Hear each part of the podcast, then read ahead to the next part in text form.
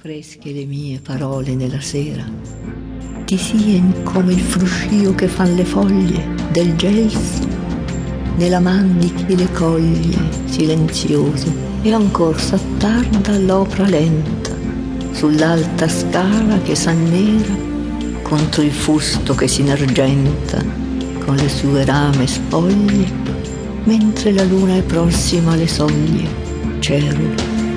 e par che innanzi a sé distenda un velo dove il nostro sogno si giace e par che la campagna già si senta da lei sommersa nel notturno gelo e da lei beva la sperata pace senza vederlo laudata sì pel tuo viso di perla o sera e pe tuoi grandi umidi occhi ove si tace l'acqua del cielo dolci le mie parole nella sera, ti sien come la pioggia che bruiva, tepida e fuggitiva, commiato lacrimoso della primavera, sui gelsi e sugli olmi e sulle viti, e sui pini dai novelli rosei diti, che giocano con l'aura che si perde, e sul grano che non è biondo ancora e non è verde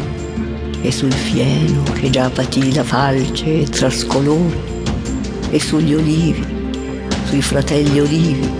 che fan di santità pallidi i clivi e sorridenti. Laudata sì per le tue vesti aulenti, o sera, e bel cinto che ti cinge come il sarce, il fianche odore. Io ti dirò verso quali reami d'amor ci chiami fiumi, le cui fonti eterne all'ombra degli antichi rami parlano nel mistero sacro dei monti. E ti dirò per qual segreto le colline sui limpidi orizzonti si incurvino come labbra che un divieto chiude, e perché la volontà di dire le faccia belle oltre ogni uman desire e nel silenzio lor sempre novelle consolatrici, sì che pare che ogni sera l'anima le possa amare d'amor più forte.